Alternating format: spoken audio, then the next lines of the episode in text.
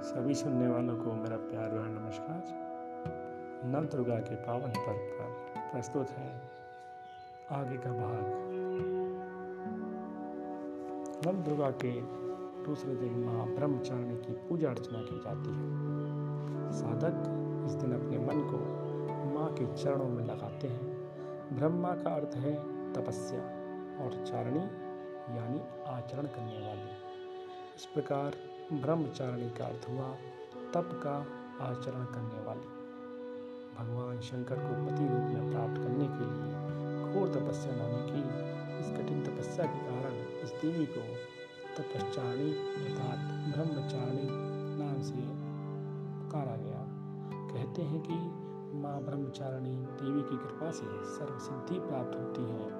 दुर्गा पूजा के दूसरे दिन देवी के इसी स्वरूप की उपासना की जाती है। इस देवी की कथा का सार ये है कि जीवन के कठिन संघर्षों में भी मन विचलित नहीं होना चाहिए। उनकी कहानी इस प्रकार है कि पूर्व जन्म में इस देवी ने हिमालय के घर पत्थर रूप में जन्म लिया था और नारद जी के उपदेश से भगवान शंकर जी को पति रूप में प्राप्त करने के लिए घोर तपस्या की थी। इस कठिन तपस्या के कारण इन्हें तपस्चारिणी अर्थात ब्रह्मचारिणी नाम दिया गया एक हज़ार वर्ष तक उन्होंने केवल फल, फूल खाकर बिताए और सौ वर्षों तक केवल ज़मीन पर रहकर शाख पर निर्वाह किया।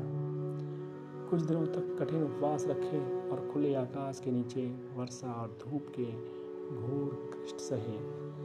तीन हज़ार वर्षों तक टूटे हुए बिल्व पत्र खाए और भगवान शंकर की आराधना करती रही।